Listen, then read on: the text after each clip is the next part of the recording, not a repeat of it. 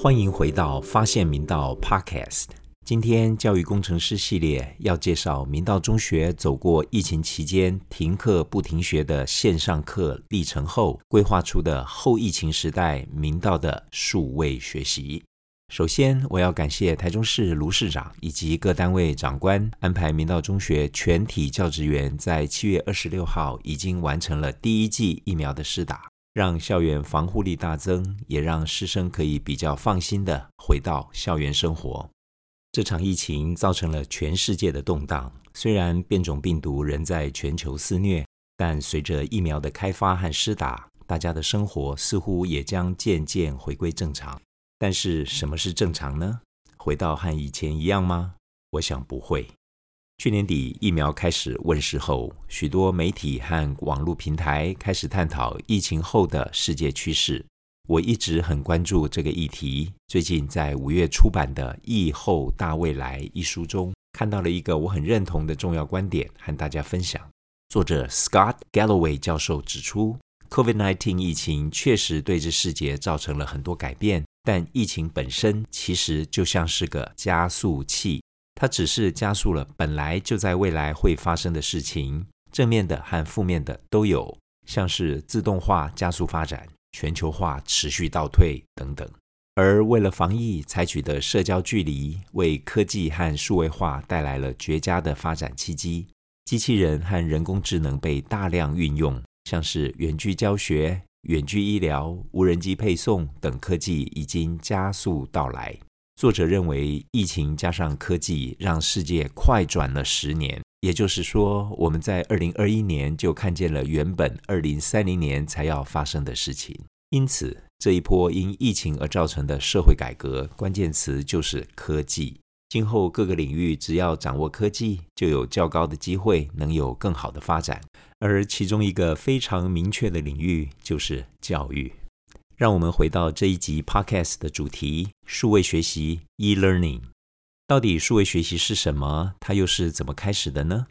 我们都知道，人类历史上几次的工业革命改变了人类的发展。第一次是机器取代人力，第二次是电力的运用，第三次就是20世纪以来的数位科技。没错，这就是我们今天一直提到的科技。在知识爆炸与资讯网络发展的时代，学习不再只存在于课堂中，有了行动设备后，几乎已经是随时随地都能学习。而近年来，教育改革的总目标强调在中小学就要培养终身学习的职能。我们早就习以为常的全球资讯网 World Wide Web， 自1991年开始在网际网路 Internet 上线，30年来累积了海量知识，也提供了人与人之间在线上沟通、互动与合作的平台。而这个由数位科技造就的环境，人们很早就发现它非常适合进行教与学，而且刚好满足终身学习的需要。于是我们把这种运用数位科技的学习模式称为数位学习 e-learning。 台湾在中小学推动数位学习已经很多年了，不论是教材教法、平台资源、教师研习等，在疫情发生以前就已经很丰富而且齐备。明道中学看见世界趋势，多年来积极参与计划，导入数位学习模式，建置校园网络与设备，鼓励老师参与研习，并尝试新的教学法，像是翻转教室、学思达、分组合作学习，以及运用摩课师 MOOCs 和知识节点概念来结合实体课和线上课等等，这些明道老师都不陌生。然而，教学是个非常复杂的任务，学校定有课程纲要，老师上课前要有教学计划和课程设计。目前的班级仍动辄40人以上，老师在课堂上不但要进行讲授、实作、互动与评量等教学活动，同时要处理班级经营，确保课堂秩序、学生专注，还要跟上进度，并于课后让学生提问，确保学生学会了，真是个不简单的任务。因此，虽然老师多有掌握数位学习的知能，但因为师生每天见面，按表操课，多数老师除了上课会运用网络和多媒体来丰富教学，而且有师生互动的活动设计外，比较少有动机运用到数位学习的虚拟教室以及其中的同步、非同步和自我调整学习等功能。我们认为传统课室教学的确是有很多优点的，尤其针对国小、国中阶段年纪较小的学生，好老师不但是经师，更是人师。在知识以外，良好的生活教育和品格教育往往是在师生互动间耳濡目染而形成的。而且实体课室教学还有一个重要的目的，就是确保所有学生都跟上来了，眼见为凭。但是在知识学习方面，因为数位科技的发展，教学典范的转移，老师的角色不再只是知识提供者，更重要的是要在数位时代成为学生学习的引导者。因此，学校教育导入数位学习，多年来已经成为全球学校教育持续发展的趋势。然而，改变往往还是需要有足够的动机，也可以说是临门一脚。正如前面介绍到 Scott Galloway 教授所言，这场疫情造成了停课不停学的必要性，让学校师生在2021年提前遇到了原本可能要到2030年才会发生的数位学习情境。明道如何进行线上课的部分，在教育工程师前一集 Podcast 已有介绍，有兴趣的朋友可以去听哦。今天我要补充的是，我们顺利完成了全国很少学校能执行的线上期末考。除了刚毕业的，全校总共有大约5000位学生参与了这场史无前例的线上期末考。我们能顺利执行完所代表的意义有：第一，评量本来就是学习的重要环节，线上期末考可以说是针对1个多月来的线上学习执行了一场严谨的检视，其成果确认后也成为补救教学的依据。也就是说，顺利办理线上期末考，让这段线上课程更完整地总结了亲师生的线上学习经验。我们还很慎重地研发了问卷，针对行政、导师、任课老师以及学生一起来反思这段学习历程，并留下宝贵的经验值。第二，命题。所有学科依据其属性研发出适合的评量命题模式，老师们多次利用周间、周末的晚上主动相约进行线上讨论会，动辄上百人参与，充分展现明道良师的优质教师文化，发展出的专业、细致而周延的评量模式令人感动。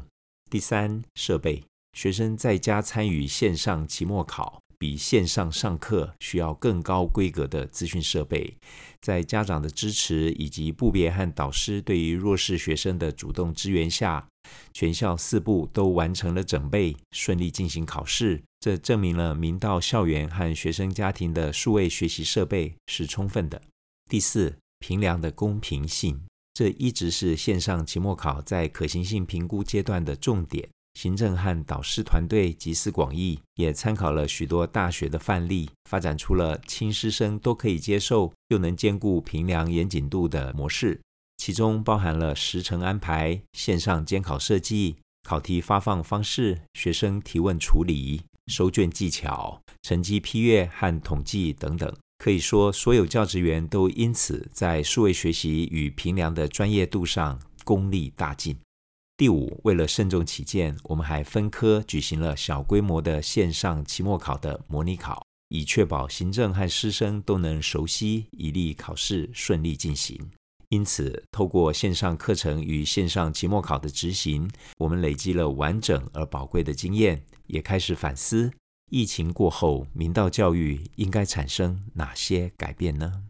于是我们请教了在国内研究并推动数位学习多年有成的台科大数位学习与教育研究所黄国珍教授，让明道团队得以厘清了一些观念，也订定出了未来发展方向。首先，数位学习是有许多优点没错，但要推动时必须清楚知道它也有其缺点和限制。第一，参与门槛。除了学校和家里需要的设备，师生还需要足够的资讯素养，这点在明道问题不大。我们准备在未来每个学年开始时，也协助所有新生准备好。第二，学生需要有足够的自主学习能力，因为数位学习给学生较大的弹性与自由，如果学习动机不高，很容易就会怠惰，或者沉迷于网络的花花世界。即使有学习动机，也还需要有适当的学习方法和时间管理能力，才能发挥数位学习的优势。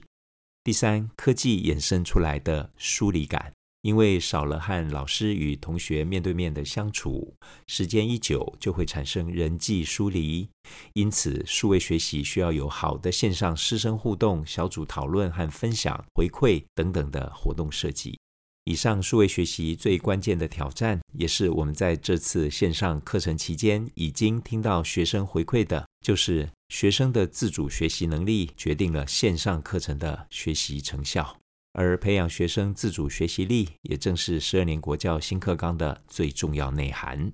因此，我们终于理解教育部资讯科技教育司在过去推动多年，民道一直有参与的数位学习计划，在110年突然调整为科技辅助自主学习计划，就是要强调自主学习的重要性，以及科技的辅助力量。而科技始终来自于人性，科技要为人所用，所以用科技来辅助自主学习，应该是相得益彰的。在请益过程中，黄国珍教授借用爱迪生的名言，天才是 1% 的天分加上 99% 的努力，他修改成自主学习是 1% 的天生加上 99% 的引导。我觉得很传神，也很高兴知道所有学生都有机会透过适当的学习和引导，就能培养出自主学习力。这次和国珍教授请益最大的收获，就是学习到数位学习应该结合自主学习整合发展，而且定调为科技辅助自主学习。这也让明道团队很兴奋，因为我们这几年已经投入相当程度的自主学习研究，而且有了以下的论述。学校教育的终极目的是在培养终身学习者，终身学习的前提条件是自主学习力，自主学习的前提是自律学习。自律的培养首先要有目标，有目标的前提是要有学习动机。我们相信所有人都在意自己的未来生涯发展，因此我们订定出中学教育就是生涯发展教育的策略，根据大学18学群建构学生共学社群 SIG 的做法，就是要对准学生性向、兴趣和能力的发展，从而产生动机，明确目标，培养自律能力以及自主学习力，成为终身学习者。这个发展链条中最关键的阶段会是自律能力的培养，就是要学习后设认知，也就是反思能力。要养成习惯，为自己定目标，选择策略，监督执行，自我调整修正，反思结果，调节目标，周而复始，止于至善。练习将这个循环模式运用到自己大大小小的生活与学习中，不断反思精进，就能渐渐培养自律能力以及自主学习力。总而言之，数位学习的重点在学习，数位科技则能为学习提供最大的辅助功能。在明道，疫情前的课室教学本来就有相当品质，而师生对于数位学习科技本来就有不错的认知。到了疫情期间，停课不停学，让未来的学习模式加速提早顺利的到来。疫情后回到校园，我们会整合经验，善用科技，更有系统的来强调和协助学生培养自律能力和自主学习力，同时整合国内外中英文线上丰富的学习资源，引导学生成为自己学习的主人，更广面的推动在明道发现你自己。以上就是经历过这场疫情对于未来明道教育的正面影响，和大家分享，祝大家平安。